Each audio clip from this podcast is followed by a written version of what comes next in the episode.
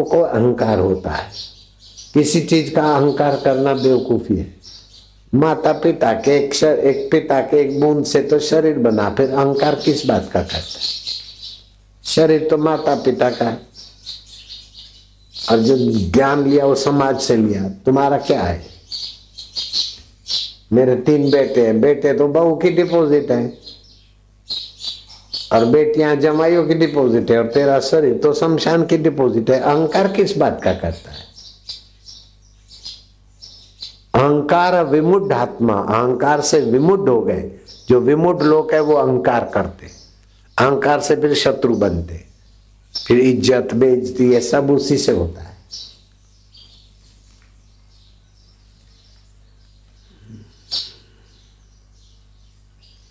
तो भगवान गीता में कहते हैं और नारद भक्ति सूत्र में भी आता है, सर्वदा सर्वभावे न निश्चरंती ते। जिसको सब में भगवान दिखता है तो सर्वदा सर्वभाव से उसी में विचरण करते उनको फिर अहंकार नहीं होता, भय नहीं होता, शोक नहीं होता। ऐसे लोगों के लिए कबीर जी बोलते हैं, सतगुरु हमसे रीझ के एक कहा प्रसंग। सतगुरु हम पर राज़ी हुए और एक प्रसंग कहा, बरसा बादल प्रेम का, भीज गया सब अंग। सतगुरु की निगाहों से, दृष्टि से, वाणी से प्रेम का बादल बरसा, ज्ञान का बादल बरसा, और हमारे सब अंग, मन, बुद्धि चित अहंकार सब भीग गए। सदगुरु हमसे रीझ के एक कहा प्रसंग बरसा बादल प्रेम का भीज गया सब अंग। सतगुरु मेरा सूरमा, बेधा सकल शरीर। सतगुरु मेरा सूरमा, बेधा सकल शरीर। बानु धुआसा फूटिया, क्यों जीवे दास कबीर। जो घड़ा है अहंकार का, वो फूट गया। तो अब कबीर कबीर क्या जीवे? कबीर का अहम तो मर गया। अब तो गुरु कृपा है।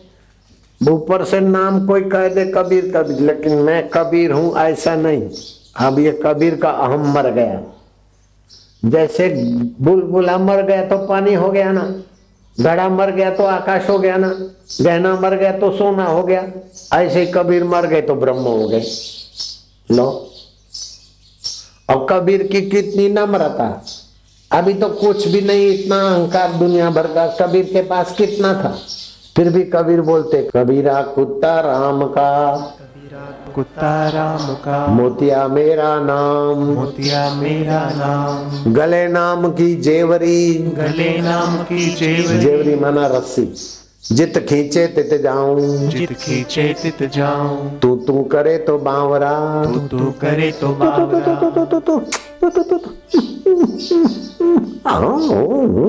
पूछ हिलाता है। तू तू तू तू।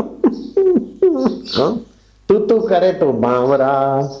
करे तो बावरा। हुड़दुत करे तो हट जाऊँ। हुड़दुत करे तो हट जाऊँ।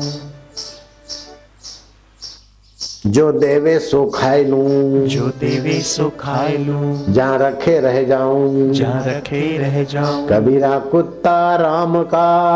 मेरा कुत्ता राम का। मोतिया मेरा नाम। मोतिया मेरा नाम। गले नाम की जेवरी। गले नाम की जेवरी। जित खींचे तित जाऊँ। जित खींचे तित जाऊँ। तू तू करे तो बावरा। तू तू करे तो बावरा। हुड़दुत करे हट जाऊँ। उड़दुत करे हट जाऊँ। जो देवे सो खाई लूँ। जो देवे सो खाए लूँ। जित राखे तित रह जाऊँ। जित राखे तित रह जाऊँ। हाँ, मैं इधर रहना मेरा इधर करना इधर ते अहंकार है। किधर भी रख ले तेरी मर्ज़ी कुछ भी दे दे तेरी मर्ज़ी। हमारे गुरुजी ने हमको किधर रख लिया हम कभी नहीं बोला। शुरू शुरू में बोला कि इधर अच्छा नहीं लगता। कुत्ते भोगते झुपड़पट्टी है, मेरी साधना नहीं होती। अरे बोले, कुत्ते भोगते तो आकाश, ओम ओम बोलते। बोले झुपड़पट्टी वाले गाली दिन भर देते तो आकाश में गई तुम्हारा क्या, उधर ही रहो। मैं उधर ही रहा सात साल एक दिन भी रहना मुश्किल था। अपनी पकड़ होती तो अहंकार ही होता है। अपनी पकड़ छुड़ाने के लिए गुरु जी कैसा भी करे तो चेले को तैयार होना चाहिए, तभी साक्षात्कार होता है। अपने अनुसार गुरु करे तो काय का चेला? तू तो फैसिलिटी का भगत है। गुरु का भगत काय का है? तू वाहवाई का भगत है फैसिलिटी का भगत है मनमानी का भगत है गुरु का भगत बनेगा तो साक्षात्कार होता है। हाँ, ऐसे थोड़े होता है फैसिलिटी भगत को। I sought you sought who will carry dirt out में भी रानी तू भी रानी कौन भरेगा घर का पानी?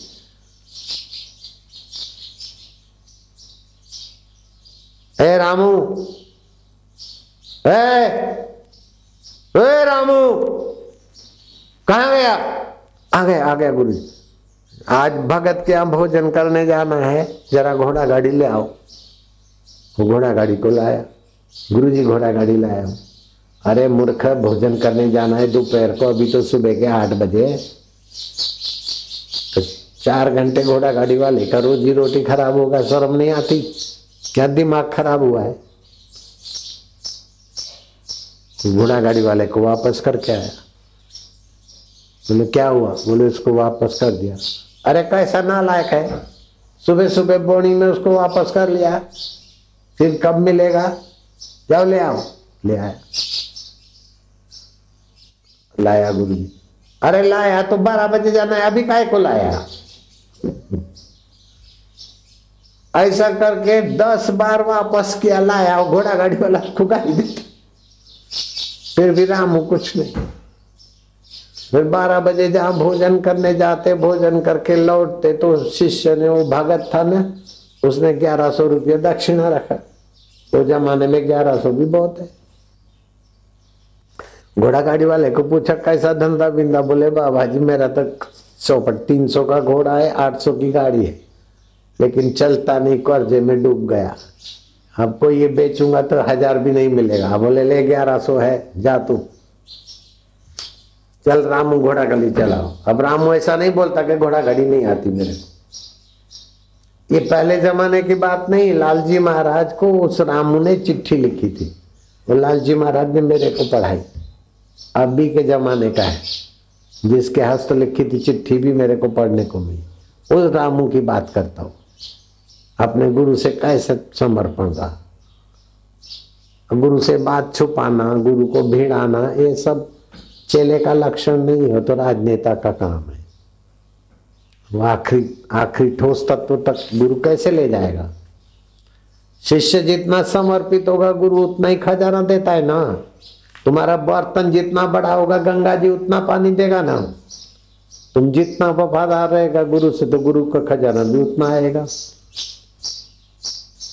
रामू ने घोड़ा गाड़ी चलाई। कई छाया आया बड़ का बोले इधर आराम करेंगे। भोजन किया, थोड़ा आराम किया तो टांगे पे धूप आ गई। तो घोड़ा बनता है ना दो डंडे होते हैं। तो गुरु जी ने ये पकड़ो अरे बोले, इसकी नाड़ी तो बुखार आ गया, इसको तो। घोड़ा गाड़ी को तो बुखार आ गया, ले आ ले आ, पानी लिया वो बाल्टी पड़ी थी घोड़ा गाड़ी की, तालाब में से पानी लाया, छाटा। अरे ऐसा ठंडा शरीर होता है तो आदमी मर जाता है घोड़ा गाड़ी मर गई, बोले हाँ गुरु जी मर गई अब मर गई तो क्या करना? लाओ, घास फूस लाओ, जला दिया। ऐसा नहीं बोलता कि गुरु जी घोड़ा गाड़ी नहीं मरती। हाँ जी हाँ गुरु जी घोड़ा ले गए, घोड़ा बेच दो। और बारहवा हुआ तो भंडारा करा घोड़ा गाड़ी के बेचारी सदगति हो गई।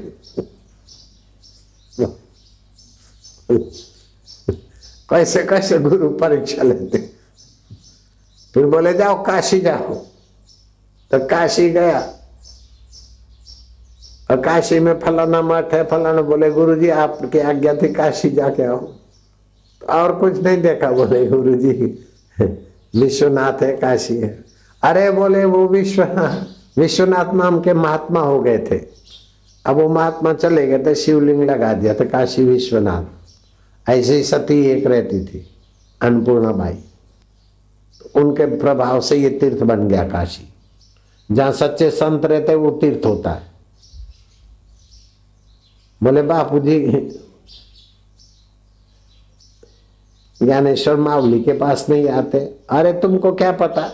ज्ञानेश्वर मावली और बापू जी कैसे मिलते, तुमको क्या पता?